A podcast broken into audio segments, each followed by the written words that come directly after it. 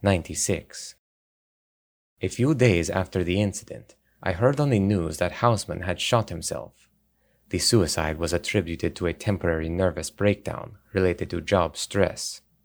Supporting statements from family and subordinates were widely aired.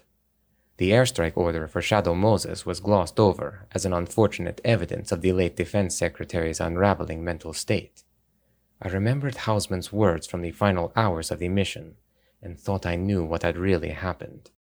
He had refused to take the fall and paid for the defiance with his life.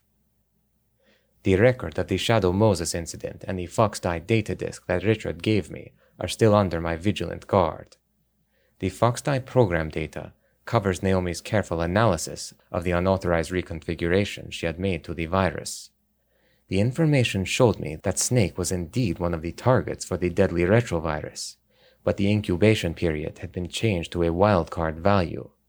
Even Naomi herself did not know when the virus would awaken within Snake. It must have been the best revenge she could think of, condemning him to live in this fearful limbo.